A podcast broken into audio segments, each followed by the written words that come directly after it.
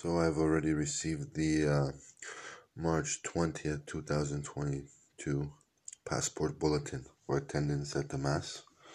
I will show it to you what's happening in the next coming days and weeks at uh, our local parish here.